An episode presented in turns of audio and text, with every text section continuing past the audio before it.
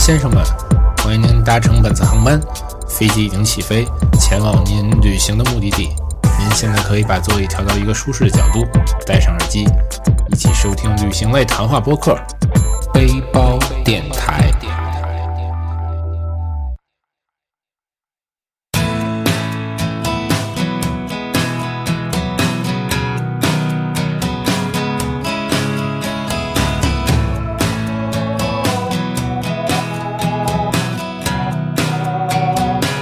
Well, I was doubling over. The load on my shoulders was a weight I carried with me every day. Crossing miles of frustrations and rivers and raging.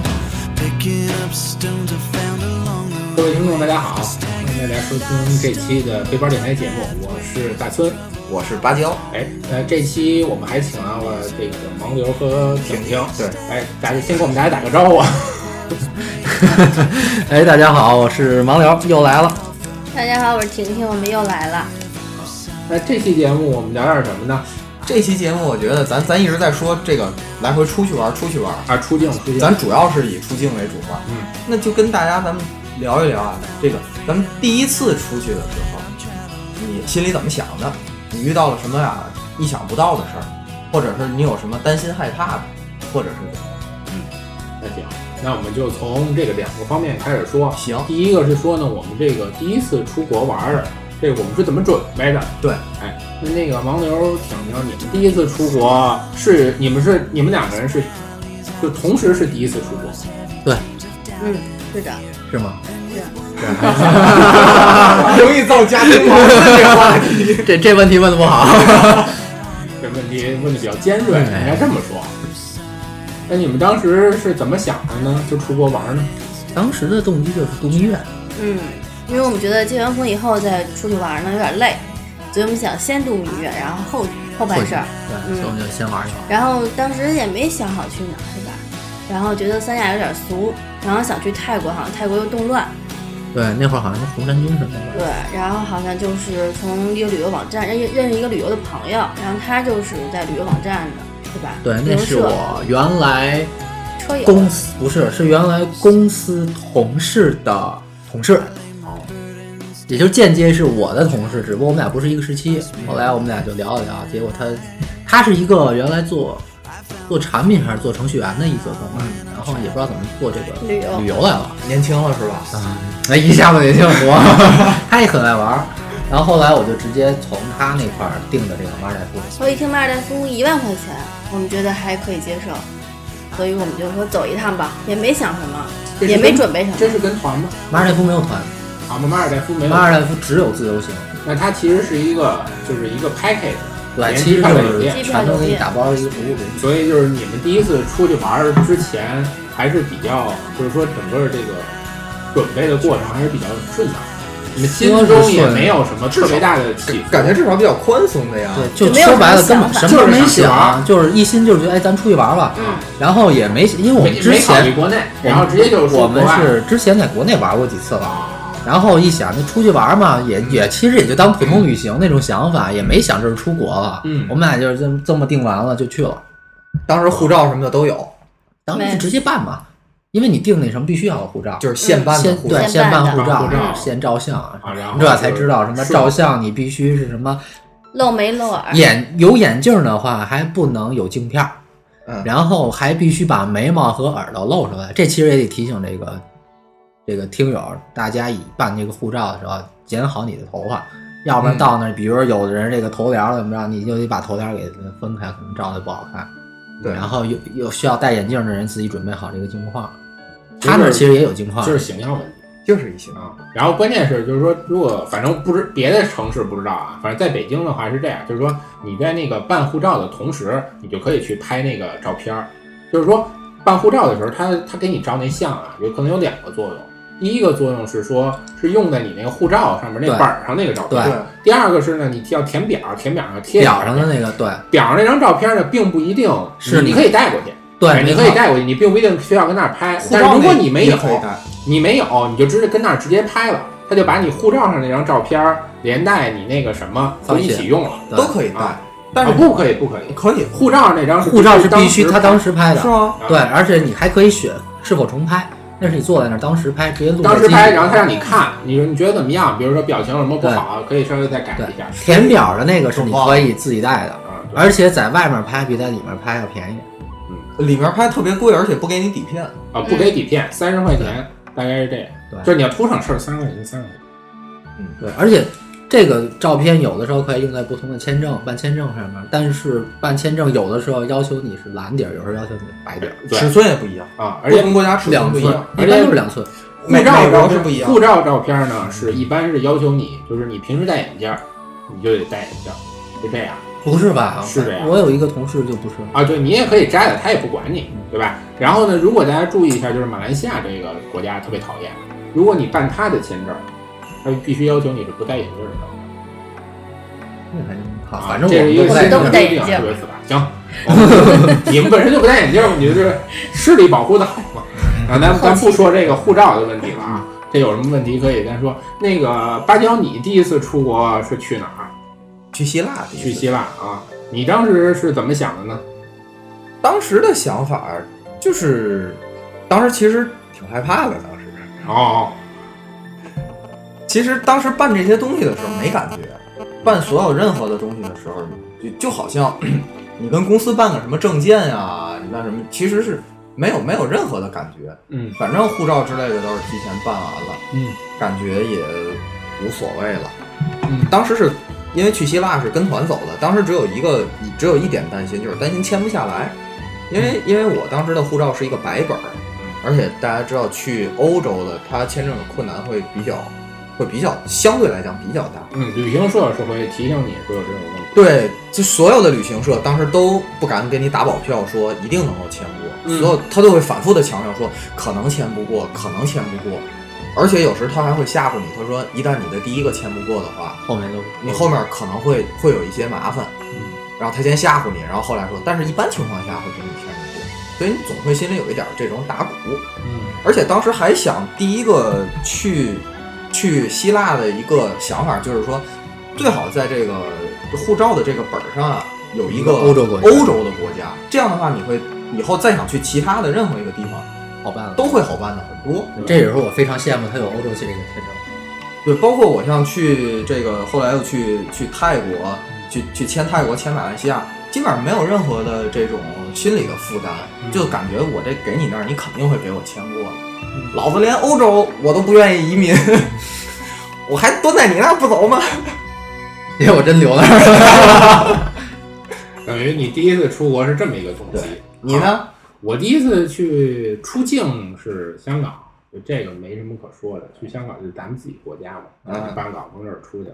然后你第一次出国是去韩国，嗯，我当时呢也是说没出过国，就想出国转转。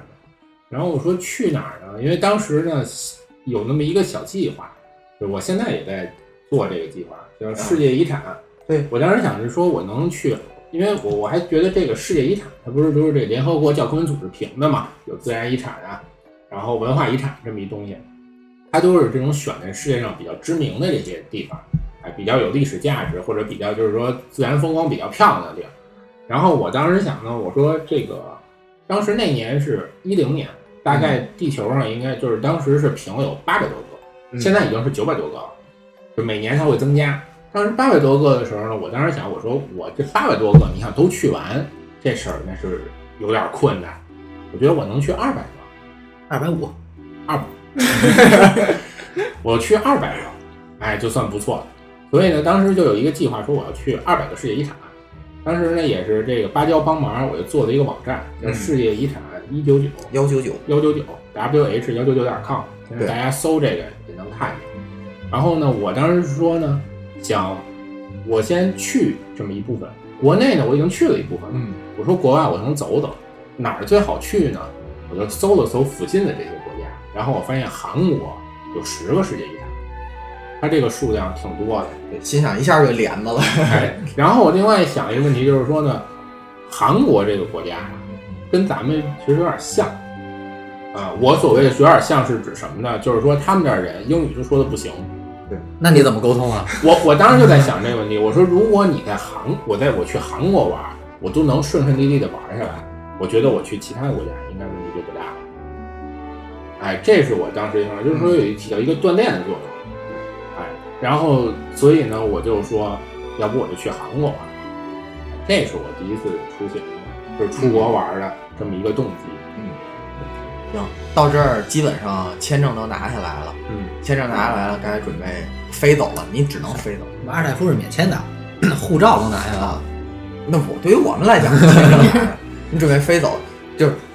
到机场，第一次到机，反正第一次到机场，我飞飞这种叫什么国际航国际航班啊，嗯 T 三是吧？ T T 三第一次飞国际航线，我当时就感觉，我说到那儿先怎么说呢？先说这坐这个摆渡车，先说坐摆渡车往里走，而且他还坐一段小火车嘛。嗯，坐摆渡车，我第一个想法就是，百度这家公司真有钱，冠名都 冠这儿啊连了冠名冠名都冠这儿来了， 连 T 三都有它的广告。这儿的车叫摆渡车，无语了。嗯我接不下去了。 不是？那你出去可能还要百度船。 真厉害。其实当时我我记得我是往那个就是往外安检的时候，安检的时候还没有太大的感觉，就是觉得你你都是这个安检该出境出境什么都都那样。但是到那个就好像到我忘了是在哪儿排队的时候，就发现这个周围就已经百分之八十都是老外了，不再是中国人了。就是在那个出关的那个，啊，对，在出关的那个地方。嗯，而且当时的一种，当时心里有一种感觉是说，因为不让我出去吧。这倒不害怕，就是感觉是不知道不知道要去哪儿的那种感觉，瞬间就有一种感觉不知道要去哪儿了，有一种对，有一种特别未知的那种感觉。当时，然后排队的时候，当时去去希腊不是直直飞，是到伊斯坦布尔转机，而且也也从来没走过这么长的时间，要飞十五个小时。当时就就在那儿有一点儿这种开始发懵茫然，然后有一个有一个大胖子，一个一个应该是个白人，然后过来主动跟我打招呼，说：“哎，你这上哪儿？怎么怎么样？”然后就聊，发现他是个南非人，嗯，然后现在呢，他就是生活在土耳其，在土耳其有有一笔生意，他是来北京办公，然后大家聊说第一次出国玩啊，对，别害怕， Easy Easy， 对，relax。说这个在飞机上什么该该吃就吃嗯，该睡就睡，然后不用担心，什么都很安全。而且聊了几句，他说你英语说的也还可以，这个不会有任何的问题的。就是大不了到那个希腊不让你入境，你再飞回来呗，安全性肯定没问题。对。那那个盲流呢？你第一次出境的时候，是不是就被那个边检给扣下来了？没有，那是后面。我第一次出境还是也咱是们去走香 T 港，二，咱第一次出境是香港，嗯后来马尔代夫走的是 T 二。对，然后哪其实行我出境的时候，我其实也有一种感觉，就是， 哎，我当我过那个关口以后，我说哎，我踩的这个地方不是中国吧？ 就是这种感觉。对对对，我离开了中国，有这种感觉。嗯但是我去马尔代夫那会儿，我虽说知道哎，我离开中国了，但是我还没想到我要去哪儿，我只知道我要去玩儿去，我也不知道这个接下来我要说英语什么的，完全没有概念。啊，我是到什么时候才有一个直观的概念？我要说英语了呢？是我降落到了吉隆坡转机的时候，嗯，我发现我说中文没用了， 跟谁说中文？ 这个时候我才知道脑子转过来，哦，我得说英语了。但那会儿英语我都扔下好久了，然后这个对话在国内很没人跟我说，我说最多可能也就拜拜， 对吧还有嗨啊， 对，还有 morning 是吧？也就最多这个你。应该说最多 Hello World 的。然后后来很丢人，你知道吗？我在那个吉隆坡的那个机场 Burger King Burger King 买汉堡，嗯，然后要我十五美元，嗯，他当然也不排除他说的不标准嘛，fifteen 和 fifty 说的不清楚，我一听啊，五十美元， 要我十五美元给五十美元，我这。婷婷都傻了，然后拿我钱包给抓过来，给 给这个，找找找你抢了吗？没有。后来他把那个钱拿回来，从里面拿零钱付的。啊，啊，然后当另另外一个老外他在提示咱们，跟咱们但反但复是的听说不是懂，刚开 fifteen 始。对刚开始我们听不懂，不那老外说的是 ten dollar，他说的 ten dollar，、嗯让我再拿 ten dollar 出来，后来我才听明白这些东西，然后脑子才转过来，哦，我得说英语了，然后也不知道怎么着，自己就调到这个英语模式了，就也不知道怎么就不要脸了，开始给夸夸夸夸开始说了， 关键在不要脸。关键在于这个王妞还是英语还是水平还可以的，哎，这话能太调了吗？。 其实什么呢？就是其实，在之前有一点铺垫，就在飞机上的。嗯，在飞机上，因为也不说中文了嘛。然后那会儿，当时有点不知道该怎么办，喝水不知道怎么说，然后就听开始听那边哦，apple juice orange juice，然后再开始哦，apple juice orange juice，然后 最会说就是可乐嘛，可乐，可乐，然后就开始在这儿开始学，然后 fish chicken 吃什么饭，就开始学这些东西，在那边学。但是那时候也没想到自己要说英语了，只不过啊这边开始说英文，也没也不知道自己当时为什么那么二。直到真正降落才知道学这个。然后看刚才大村说是不是就被扣了？ 嗯，这是什么呢？这反正你们俩是一说乐一回，我是吧？赶上有一个跟我名字啊一模一样的一个逃犯，攻击犯，对，没被抓着，在逃。然后呢，我就每次一出境，到我这儿，然后他们说：“哎，你跟我来，我从来没被带走过。 是吧？你们都没体验过，对，我就体验，因为我每次就是我们出去玩嘛，就他们先走，我我垫后，让他们过去，结果他们都走了，头也不回的就走了， 你就继续点，我就被带走了。 然后我被带走，那那次是在深圳，嗯，去那哪儿沙巴，好像是我被什么扣在那个一个小屋里面，小屋让我往那儿一坐，上面一电视让我看电视。然后我想，我站起来我出去，什么让我出去站一门口让我出去，我说怎么了？他说没事儿，您坐这儿看电视啊。我说那到底怎么了？没事儿， 就老是这句话。然后我说到底是什么事儿？后来一个人过来了，把我的那个护照什么的给我，他说您没事儿可以走。我说是什么意思？他说没事儿，这是随机抽查。嗯，这是一次，后来再一回，他又扣我。你就想为什么每次都随到你头 上？好像再去是泰国还是哪儿，他又扣我，我这怎么回事儿呀自？己照着镜子，觉得自己长得也不像坏人 啊，照真但照但也着镜不太子像好 人。就给带走了。然后后来他又扣我，你知道吗？我我又问他怎么了，没事儿，例行检查。第三次，然后我说你是不是赶紧叫谁过来查一下？嗯，我每次都扣我， 那头一看，哟，本来想放您走的，不是他他是这样的什么呢？就是刚要让我过，拿起来，刚要让我过，然后一下愣在那儿了。然后我说你是不是叫人过来查我一下？因为每次都扣我，不知道为什么嗯。然后当时一个女的，嗯在国内好像应该是，就出，因为那就是是那次是直飞嘛出境，那次是直飞嘛。然后那女的因为沟通比较什么，哦是那，然后就就叫我说这到底怎么了嗯？然后这时候我把头探过来，在那屏幕上一个我的名字，然后然后我说这什么意思啊？有一个逃犯跟你一样的名 字，哇，原来是这样， 然后你是不是特意对了一下照片？我还真没看着这照片儿，直到我上一次出出境嗯没扣啊我，我说这哥们儿终于他妈被逮上了，天网恢恢，疏而不漏。一定得表扬一下我国这个公安干 警，太厉害了。每次回来他们还说呢，回来为什么不扣你？我说这要一逃犯回来人不欢迎你。巴不得你回来。没错没错，你呢？我出境没有什么太大感觉，哦，就反正就排队呗。因为我去香港也是从 T 二走，去韩国也从 T 二走，没什么感觉，排队，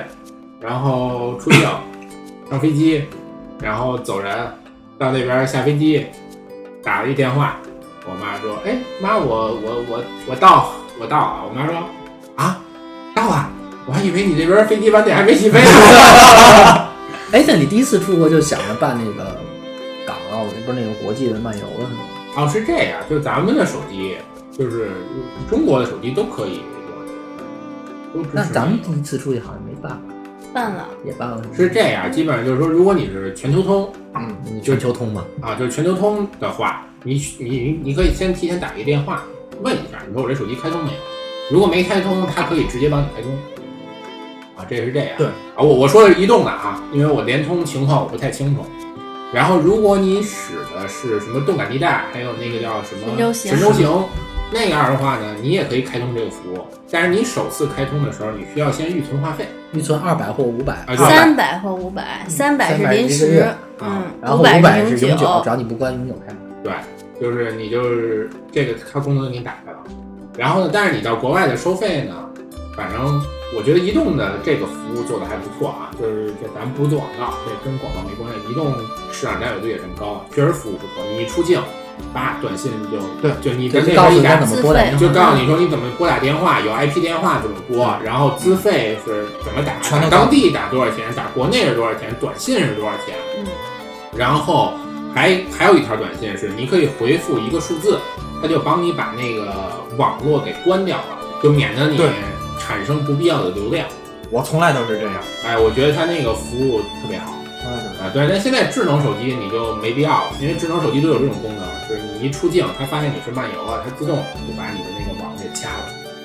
但 iPhone 好像不是， iPhone 也是， iPhone 你要是开开漫游的话，它还是排着的。对还是你主动开扣还扣是手的呃呃不，iPhone 不会会会会， ，iPhone 会自动关。反正我那都是开着的。我们都是啊我出我行们之每前次会出境关之。前打电话关一定要关掉对这个一定要流关量，因为这一一出去走一点流量，关键是现在的很多智能电话，就是它背后会默默的去走很多流量，你是不知道的。不不不不，你看啊，iPhone 在这个蜂窝移动网络里边有一叫数据漫游，这是这么提醒的，就是旅游时请关闭数据漫游，以避免因外部浏览什么等等等等等产生的漫游费用。对啊，它这个默认的呢，这个数据漫游是关闭的，就是说你大家如果没调过这东西，出境的时候你用 iPhone 手机是没问题的，安卓我我也试过，都是没问题的。但如果你开开，这样的话就可以上网了。对啊，这个东西呢，就是说我我是建议啊，嗯，大家不要管，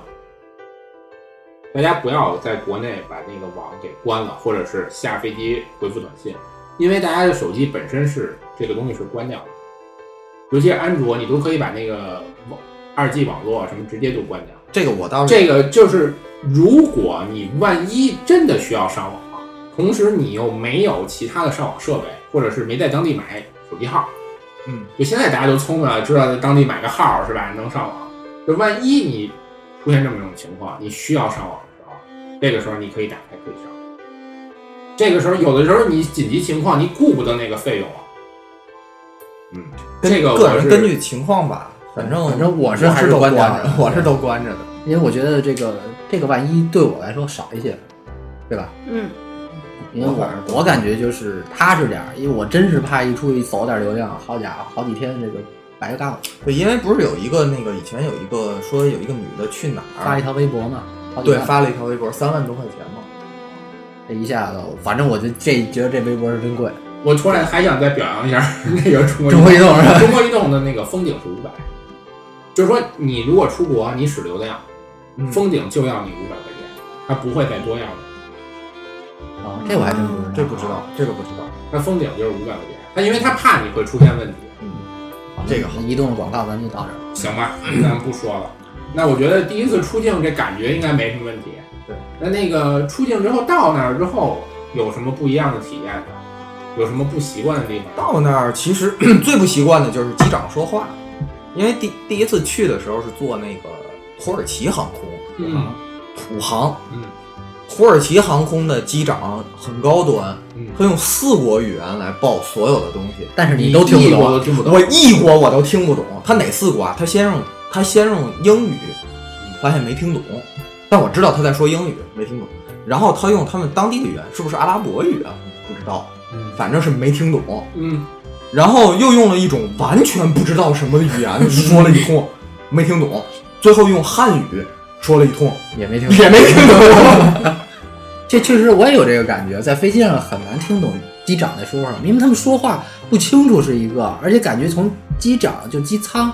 就是驾驶舱到这个咱们客机机舱的这个段的通讯好像没有那么的对，是音质好。感觉他说话那个，雾嘟的。对比比北京公交车的售票员说话还难听。含嗯一热茄子是嗯，呜噜噜的，关键是我知道他在说的是汉语，听听不不懂，听不懂。听不懂。而且坐飞机的时候还感觉，哟，可以要饮料的时候有啤酒，哎，对，有啤酒有红酒，确实是坐国际航班在有酒喝，国内是没有的。对哎，还有啤酒，好，问我要什么，我说我要啤酒，然后就就会问你要不要冰块儿，我嗯说我要冰块儿，哎，都拿过来，特别没出息的在那儿喝。对，如如果你要是喝红酒什么，你就跟他要 wine，他或你问你 red wine、white wine，嗯都可以。然后你就，其实红酒也挺好喝的，在上面。有的人就是晕机啊或者什么的，就喝一点就就呼呼的出来。国际航班上一般听英语的时候，主要听两种两个词了，嗯一个是 landing，嗯一个是 take off，就一个是降落，一个是起飞。我一边看字幕，有字幕吗？有字幕我我都有没看过字幕，我就全是在听 landing take off。就是有时你不是去看那种就是电影吗，或者是玩游戏什么的，当这种时候就全都给你屏蔽了，然后你就上面就是字幕。没有字幕，我记有得上面我没写看的过字是幕。机长广播，对对对，有说什么还是人家说的。有字幕，机长说什么？他怎么打出字幕来啊？我同声传译啊我对我听着最最可气的一次是我去年去泰国的时候，我坐那架航班从北京起飞直飞泰国。当时那机长啊，可能是个中国人，因为我坐的是那个下航还是东航，然后那个机长说的就是他那个英文说的就有点咱们那种中国式英语，查理 是，对，哎呦，我当时就因为我坐过很，也经常出差坐飞机什么的哈、每次机长也都说两句，我从来没见过飞机上有人笑，就大家笑笑机长说这个英语说的不好，就是再烂也没有人笑我。这飞机居然哈哈哈哈哈哈这么多人笑，然后我就看着周围人，我说有什么可笑啊的？后来我就琢磨，就是这是因为这是可能是十一出去玩的这些旅游游客，他们可能平时不是那种经常商旅啊、嗯出差啊，或者经常出去玩的这些人，他可能就是对这种飞机上这种机长说说外语这种还感觉到比较陌生。你确定不是机长说的太烂了吗？我坐过这么多次飞机，还能不知道吗？这机长说英语都这水 平，但是就是说大家哄笑这件事儿，我就觉得挺让我不能理解 的。哎呦，没有影响到机长这个心情。 给来一突然那个叫 来 一个，不是来一个拔升，开战斗机。 嗯，所以我觉得呢是这样，就是轻易别嘲笑别人，嗯，就是说人家英语说的烂，您先看看您自己英语说的是什么水平。不是一般嘲笑别人的都是自己不会的，就是笑别人英语说的不好的，都是自己不会说英语的。就会说拜拜，嗨，嗨，hello，hello world，啊然后到到当地之后，你们的第一感觉都是什么？我我们是什么呀？嗯我们是哦晚上到的，咱们不，咱你先说什么呀？咱们是一个反季游，咱们在北京这边嗯还是冬天呢，嗯三保暖，嗯，三保暖。当我穿着三保暖降落在马尔代夫首都马累的时候，一打开舱门，哗，那个热浪就过来了，浑身那个汗就顺着这腿就往下流啊！你们飞机上没脱了吗？我哪知道啊？没那根筋，二着呢，没那根那筋，那第一是次出行没有这个，没对当一地点的天气一点都没有想法对，一。点没这想法。然后一下去就就浑身就是汗，这衣服啊就就湿透了，那三保暖湿了贴在身上。嗯，然后下了飞机以后，我我就傻了，第一次真是第一次出国嘛，我说这不就是一个窝棚吗？就马尔代夫的那个首都的那个马累机场，就一个窝棚似的，嗯，特别稻草破，搭的似的，很破。然后机场很小，我说我的妈呀，好像还没有空调，对，也没有马尔代夫旅游局会来找你来，然后他那个机场请你再去一次，说我们买的机场就这样 了。 已经有空啊调 了。有有有可能，我好几年没去马尔代嗯夫，但是它里面真通透啊，它里面是真通，很很敞亮。对，然后就基本上你从那儿一出来，一 一下飞机到了那儿，你就看哎那儿拿行李了，然后就出去了， 没别的。入关没有感觉到有什么异常或者异它样基本没有入关那手续，因为它是落地签，也就不用签证，到那儿盖个章，直接就就进去了。就得就进去拿行李就走。嗯，然后我们俩到那儿惨了点儿，一是热，然后就人燥嘛，这时候你就很难就塌下心来。嗯，然后马尔代夫是什么样子呢？是每个岛有自己的度假村，嗯，对吧？每个度假村哪一天有哪个游客来，哪班航班都知道，他们过来接你来，嗯，上面有名儿，你们没找着你们自己的名儿没我名儿，哦，当时慌了，当时真就看着周围的人，都这走这个人都走找了找着那个房，这个人找着那个接机，是不是特别像小时候上幼儿园的时候，爸妈妈没玩意儿，然后干嘛干嘛当时当时我就真的有点慌了。感觉被骗了，对你你也交了点钱进去嘛，然后这时候就是拿着他们那个单子在上面捋，嗯，就是真的一下让自己静下来，在那个好几页的单子找自己的名字，发现我的名字被拼错了，哦，嗯，对吧？好像我的那个哪个少字了一个母 G 吧，对，然后被拼错了，然啊后我告诉 It's me，会说英语啊， 调到英文模式了是吧？然后然后告啊、哦，好好好，可算是上了船。但那会儿给我的反应就是什么？国外的服务真好。我下了飞机以后，当他知道我是要住这个酒店以后，我再也没拿到自己的行李箱，就都丢了。全 全都被他们。当时我还想，哎，我得自己拎着，说你知道嗯上船多麻烦什么的，都不用你管，他就直接给你送到那个船上了。嗯，然后这是一个小波折，到了那儿，热爱本来就热爱，坐着船到了那个酒店还是热爱，没脱衣服呢， 还是热爱。你怎么就不找个卫生间换一下呢？哪儿想那么多啊！一下先找自己名，先找爸爸妈 妈，人第一次出境的时候啊，都比较紧张，顾不得都。因为当时就纯陌生的环境，而且还是这个 English mode 是吧？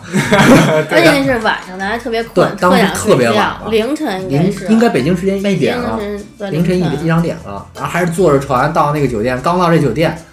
哎，你别说，我刚坐上那船的时候，我往下看就看见鱼了。你当时特兴奋，你知道吗？就想吃然后开着船走着，边上黑了吧唧的，我说真没劲。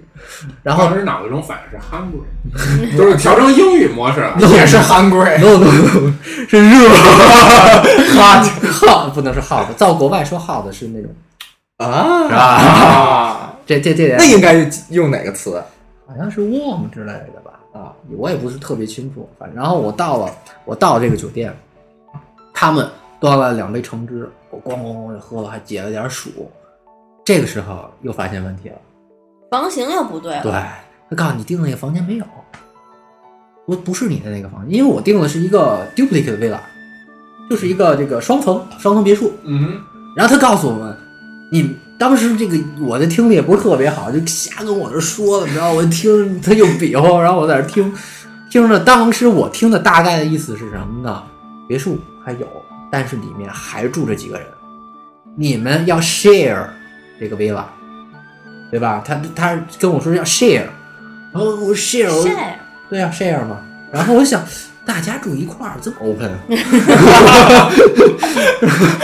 然后我我 no no no，我说这不能接受，这是我们的，然后也不是特会说 no no no，然后后来聊一会儿，他发现这个可能是对牛弹琴不理我，过了一会儿我不行，那不理我哪行，我还得咱跟们就他给那个旅行社那个对打啊，电话然后接着给了跟他们不行，我说打电话回去，就是找那个我订的那个，我跟他说我说怎么是这样子，然后然后后来他又跟这边联系。嗯，联系完了以后，反正好像又是给我打回来，说是这个好像出了什么问题，怎么怎么着。后来真正他们后来跟我们说的意思是，我带你先进去，你看一看，嗯，对吧？嗯，因为我们俩当时也妥协了一些了，不能说到这儿也不能没地儿住嘛。嗯，结果过去一看啊，确实是大家 share 一个 villa，嗯，但是是什么呢？是隔开的。嗯两个单独的其实一个围栏大围也啊栏很大的，是两边，嗯你就把它相当于两个 unit 两个单元，嗯，我从这边进去，他根从本就那边不进，串根本不串的，谁跟谁也没那么 open。当时很遗憾是吧？嗯这这个是吧？ 你这个问题问的也太尖锐。 然后进去以后，然后就是那个行李他们就给你扛过来，但我们也做过攻略嘛，需要付这个小费，所以提醒大家去马尔代夫的时候多换一些一美元的这个钞票， 给小费，嗯一人一个，因为我们俩箱子一人一个。然后到那儿以后，我们俩是发现床上好多蚂蚁，蚂蚁，嗯，然后我跟他说，我就这第二天早上我跟他说我很多蚂蚁，many many ants in my room bag，然后他说哦明白了听懂了，然后等我们再回来，一只蚂蚁再也没看见，我都不知道蚂蚁去哪儿，被吃了，从此以后再也没有蚂蚁，再也没见过蚂蚁。但是就是说，我想说一点是什么呢？就是马尔代夫给我的第一直观印象就是我第二天的清晨，嗯，当我被海声吵醒的时候，听海哗哗的时候，我知道我醒了。我第一印象，我现在在马尔代夫了，因为我刚开始到马尔代夫的时候黑天，嗯，我站起来起身拉开窗帘的时候，我就整个人惊呆了。蓝蓝的海，白白的沙，一个人也没有，椰子树也没有，我就被那个景色完全惊呆了。我就大概自己人在那儿愣了得有五六秒钟，我说这真的是盲人，是我印象里面特别特别重要。中国了，不是在我之前那个地方。哎而且咱把三保暖也脱了。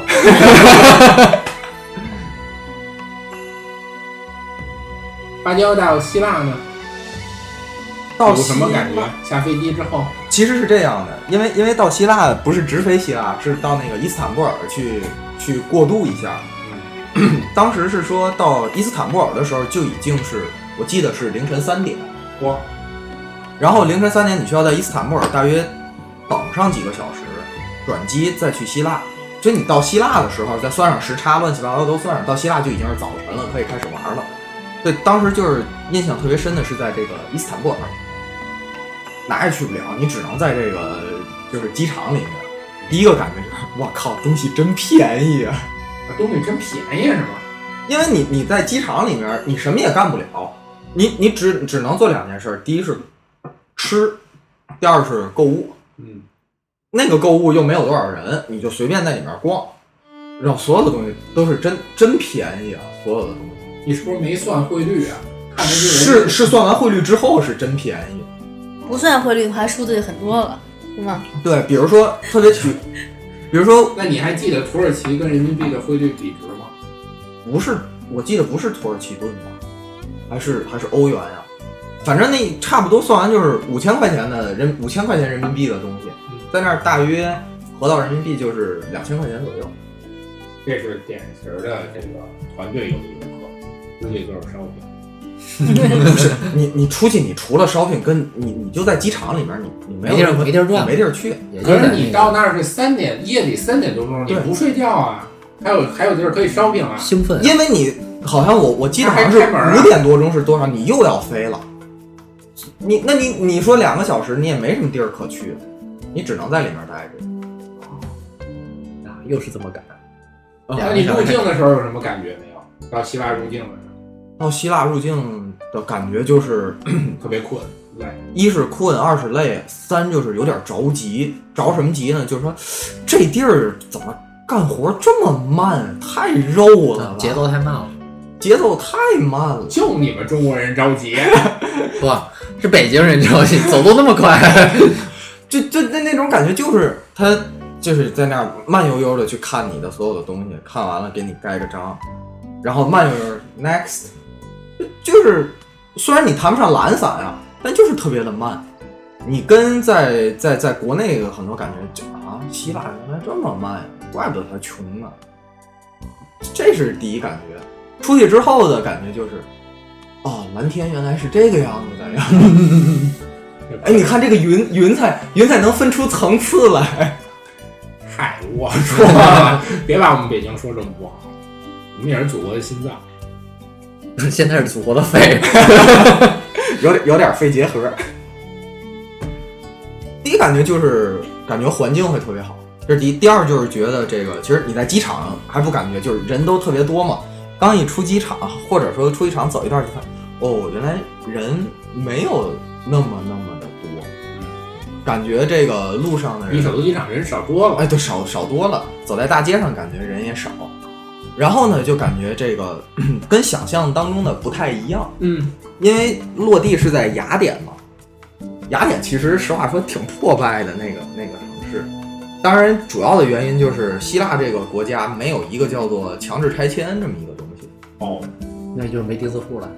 就全全是全是钉子户，全是钉子户。因为雅典本身这个城市它就不平，嗯，然后又由于战争呢，大家没什么钱，就随便找个地儿，就随便修一个楼，那就是我的家。嗯因为你又没有强制拆迁，所以就看上去就是就是乱七八糟。那有产权吗？有产权的。就你自己国一外盖就是这有样，产就权是你在一个地儿，就是它国家跟国家不一样啊。我所知道，反正有些国家就是你在这一个地儿，只要待够年头，这地就嗯插个球儿我的。 对，然后呢，就是它都是等于就是房子啊，就是有有的特别新，有的特别旧，有高有低，反正都揉在一起。路呢也也没有像咱们这种长安街这种的什么双向十车道，嗯它那儿双向四车道就不错了。嗯，有的还双向一车道， 就是两辆车并排要走到那儿就顶牛了，你只能一辆车现在先倒出去啊，再怎样？我以为打一招大家换一下车，各走各的。太冷了，这个然后你会发现，房子又破，这个颜色呢又又又灰暗，路又窄，嗯，然后所有的车也不像在北京看到的很多车你很有一种新，失望的感觉。嗯，新鲜，略有一点失望，但更多的是反过来就是新鲜了，就是哎，这个国外国外总说特别好，没见哪儿好呀，那为什么大伙儿还都往外跑啊？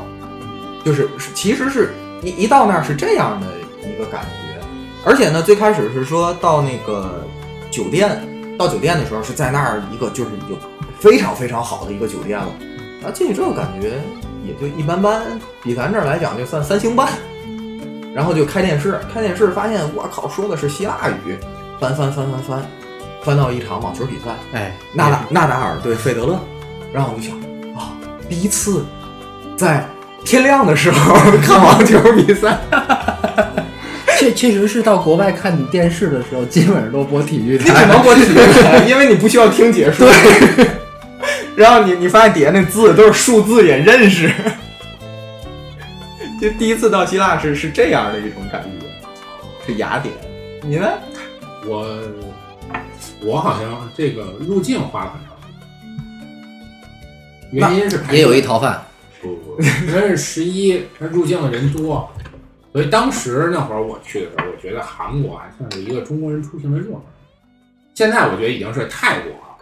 就大家现在一说跟团什么的，就是泰国、欧洲什么的，很少有人提，哎，我跟团去了韩国，好像很少有人提这件事儿了。然后呢，当时我去的时候，韩国还是个热门儿，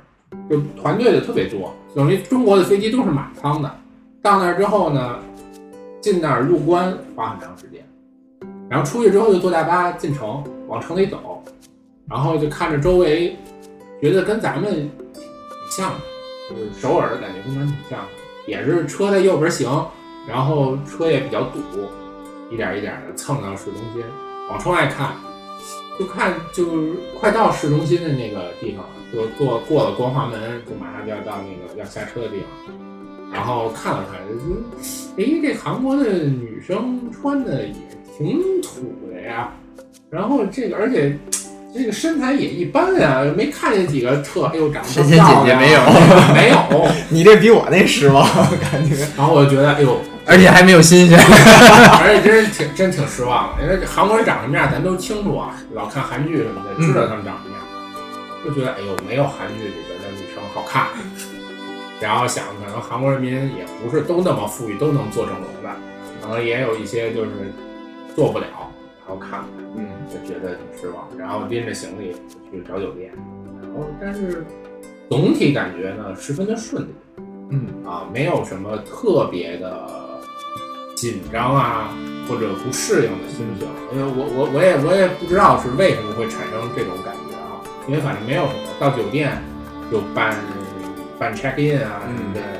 然后他那个我住的那个地儿呢不是个酒店，是民宿。就真的是韩国那种小院儿，大家有时候看韩剧，嗯哦农家乐，不，no no no no，它是在市中心，很市中心，非常靠近它光华门，就是那个景福宫那块地方。就是再往北走一点，就是那个三清洞，就那么一个地儿，是属于就算是类似于咱们南池子、哦，南池子大街北南池池子大街这块地儿，就是南河沿儿这块地儿，就是很挨着天安嗯门、挨着故宫这么一块地儿。然后那种小院子，自己家的小院子，然后女那个老板娘什么之类的，然后去办那种 check in，其实也很简单，然后交钱，把护照记个号就结束，然后就开始就出去转，然后觉得好像没有什么特别大的难度。然后第一次吃东西是在那个边上的一个 Seven Eleven，就买一口、嗯凑合吃一点儿就开始转，因为到那儿也中午了，办完 check in 可能一点多钟，我估计是。然后说随便凑合吃一点儿，晚上再说吃什么。然后去 Seven Eleven 买东西也没有什么语言障碍，没有语言障碍吗？对，都说中文啊。 Seven Eleven 里面都有显示的那个计价器，我就得说出来，肢体语言， 都 不用不用肢体语言，直接你看着给钱就完了，特别轻松。所以整体感觉没有什么特别大的，没有冲击感，嗯嗯，没有没有感觉困难，而且可能因为当时准备的，因为是自己出行，然后当时第一次出行的时候，就是有时候要准备好多东西，比如像你去马尔代夫，你可能不需要准备，因为反正在岛上待着再说。呃，像那个芭蕉去希腊，他是跟团，所以你可能自己准备东西少。像我当时是准备一大堆材料，存在手机里，然后我当时就觉得，哎，好像没有什么特别多的感觉，就跟之前准备的都一模一样，照照着之前想好的那个路线开始就可以玩了。但是也不是百分之百按照之前的路线，也是把之前我知道的几个地儿，先说，哎，那我们能去哪儿？先把那几个地儿抽出来拼在一起，然后就开始这么一个行程。根本而且到那儿，到那儿待一段时间之后，就会发现这个国内积累下来的很多固有的一些想法都是错的。比如说到很多人现在国内少一点啊，头两年宣传，我们就要什么去爱琴爱琴海啊怎么样？到希腊发现，我靠，一半儿的海域都叫爱琴海，是个岛就在爱琴海上。这个在国内就是一个噱头。对，到国内你就到那儿发现啊，就是这样。然后呢，又发现在希腊，它对这个整个的这个古迹的保护，嗯，要对要比咱们这儿要好得多得多。而且它就是所有的人感觉并不避讳这个希腊当年被被侵略，这个几次战争，他们都不避讳，而且他们都都都会很很主动，就说当年啊，对，就就是这个样子，不像咱这儿一提到什么事儿都都忌讳着不说。我们也不忌讳啊，我我们们电视上天天都一直在演什么日本人怎么杀我们人啊，不，咱们都是演，咱们但最怎后么都杀是咱日们本人，最后都是咱们赢嘛。咱们都是咱咱们怎么杀日本人？但是，一般的情况下，我觉得咱们还是挺苦大仇深的。我觉得记着咱们高中课本儿说那个历史，就是前面基本上三四十页都在说日本怎么侵略我们，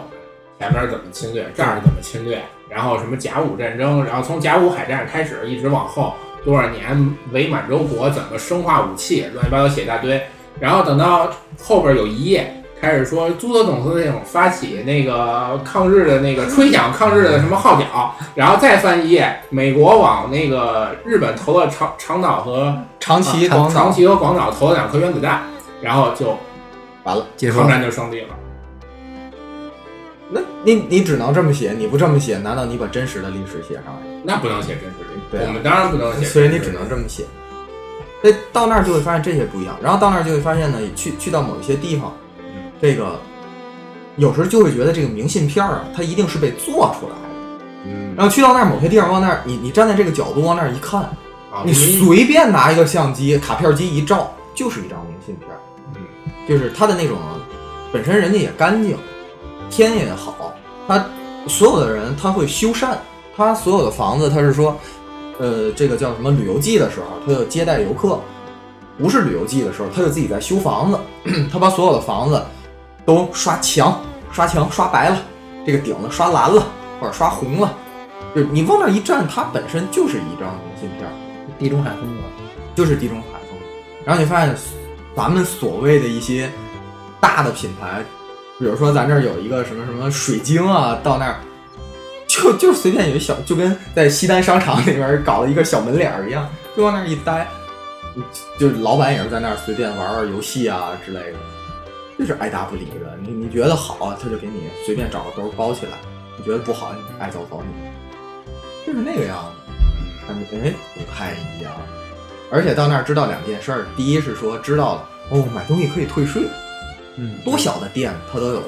这谁都找他要退税 单，这是知道第一个事儿。知道第二件事儿就是说，原来想进别人的国家，我在飞机上还得填一个入境单，对对对，这个都是之前不知道的。而且入境单填完以后，还有一个那入完境以后那个单你还得拿着，呃，对，不你能回去时候还得拿，嗯还得出示它。对啊这个国家跟国家不一样，有的国家是只填一张，入境的时候交给那儿就可以了；有的国家是一式两联儿，还给你撕碎一半儿来贴在你护照上，护照上，然后你回去的时候再把那张给交回去。对这个跟国家跟国家情况不一反样。正我那次是二第二条说你必须保存好，嗯，然后然后呢，一般情况下就是大家填入境单的时候，可以给大家说了，就是咱网上有很多，就是把入境单的那个样子啊然后就是填给什你么拍啊，填什么内容都给你拍照拍好了。然后呢，如果你真的觉得你对这上面的英文很头疼，啊，你可以先提前准备一下。然后呢，如果你觉得啊，英文我肯定认识，没问题，那你一定准备一个东西，就是你住的酒店的地址，嗯，对，或者随便一个什么地址，就当地的地址，你一定准拿拿必就须是得写上你去。准备一个，必因须为它得有准时候，呃，不不是每个国家都是这样，但有的国家会经常让你去填一个那个，就是我我要去的那个地址是哪儿。那如果你你当时没填，嗯你到时候现填，你现找或者找酒店，你这个就有点慌了。对啊，我当时我记得去泰国的时候，他就让我必须填一个地址。我正好手边上有一本那个泰国的那个旅游书，我随便翻到一页，看见这儿有一个什么酒店，我就直接把地址填了。然后你过关的时候就省事儿了。我看有的人到关口那儿说：“哟，还得填地址，我们那酒店地址是什么 呀？”哎，就开始这中国人就开始跟那儿，I'm 呃 sorry，我们大陆 人，大陆人就开始跟那儿啊吵嚷嚷，吵嚷嚷。其实呢，这个提前准备一下是吧？对，我是每一次都会把酒店地址，就就是酒店 check in 那个单子都会打出来。嗯， 然后我遇到过什么，就是我每次都写酒店我要入住的酒店地址。嗯，但是我有一次遇到就是那个我在入境的时候，他们会问你 Where are you going? Where you stay? 嗯， How long？然后我真的问你，然后我就在那儿跟他接着就是跟他对答，对答完了以后，我说哎，怎么这回问的那么细啊？我就往前走，我过 pass 能过，你听后面也问那个 Where are you going？How long you stay here？后面人不会说 I don't know pass。我呵，我说不说也行， 你就不懂英语也能过。他就是，我觉得他就是闲了，他就想跟对，想跟你会儿，聊聊嗯想。跟你聊会儿天儿，跟你那个说说这个情况，有有这种情况，你跟他能最好能对几句话。对，他就跟你相对轻松一些，然后就咔咔给你改就着过来得就了会比较比较快一对，些。我一般是这样，给他的东西伸进去，先跟他打声招呼，对打声招呼。 Good morning 啊，还是你晚上到 Good evening，你跟他打声招呼，嗯然后你就微笑着看着，因为他一般是会有一个摄像头在某个地方，嗯然后给你拍张照，看你的脸，你就微笑着， 比一个剪刀手。对，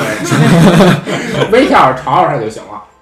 哎，很轻松。然后他一般就给你了，如果他问什么问题你就答呗，啊对，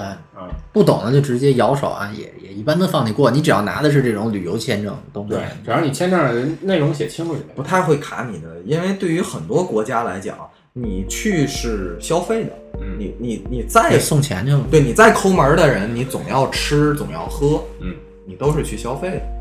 行，那我觉得咱们这期也聊了不少内容了。嗯，其实呢，没有什么特别核心的思想，但是都是围绕着咱们第一次第一次出境对，的这种相关的这种感受来去说的对。可能第一次出境的时候，一个是每个人可能在出境之前，我们为什么要出境，啊，为什么要出去玩儿的这种心这种想法可能是不一样的。第二个是说我们在出境的这个过程中遇到了哪些事情，对对吧？有什么样的感受？然后又谈了谈说我们到达那个国家之后，入境了之后，又是一种什么嗯奇特的这么一种体验？可能每个人跟每个人不一样。那我们背包电台呢，除了会说做这种节目之外呢，我们可能以后还会跟大家再去聊的仔细一点儿。比如说，我们来跟大家谈谈我们怎么去准备出境游，第一次出境游我们怎么去选地方，我们怎么去准备这些东西。或者是一些礼仪上的这些东西，你应该去注意什么？对，然后还有是说，比如说我现在要准备打包了，我这打包里边都要准备哪些东西？哎，包括可能我们会推出这种摄影的专题，我觉得或者是潜水的专题，但我们要做的东西会很多。一提打包就想起来，这个盲流绝对是个打包的 达人。我有一个打包清单，每一次出国之前就按这清单拿 Excel 打出来，然后咵一个个打勾。行，到时你来给我们说一下你的打包清把我们单。这把这个给我们晒了一下。嗯对他能把三个箱子的东西打到两个箱子里。而且没超重， 行，那我们这些相关的这种 tips 的东西呢，我们以后有机会再说，好吧？好我们这期节目就到这里，好，大家再见。拜拜大家。再见。 just the two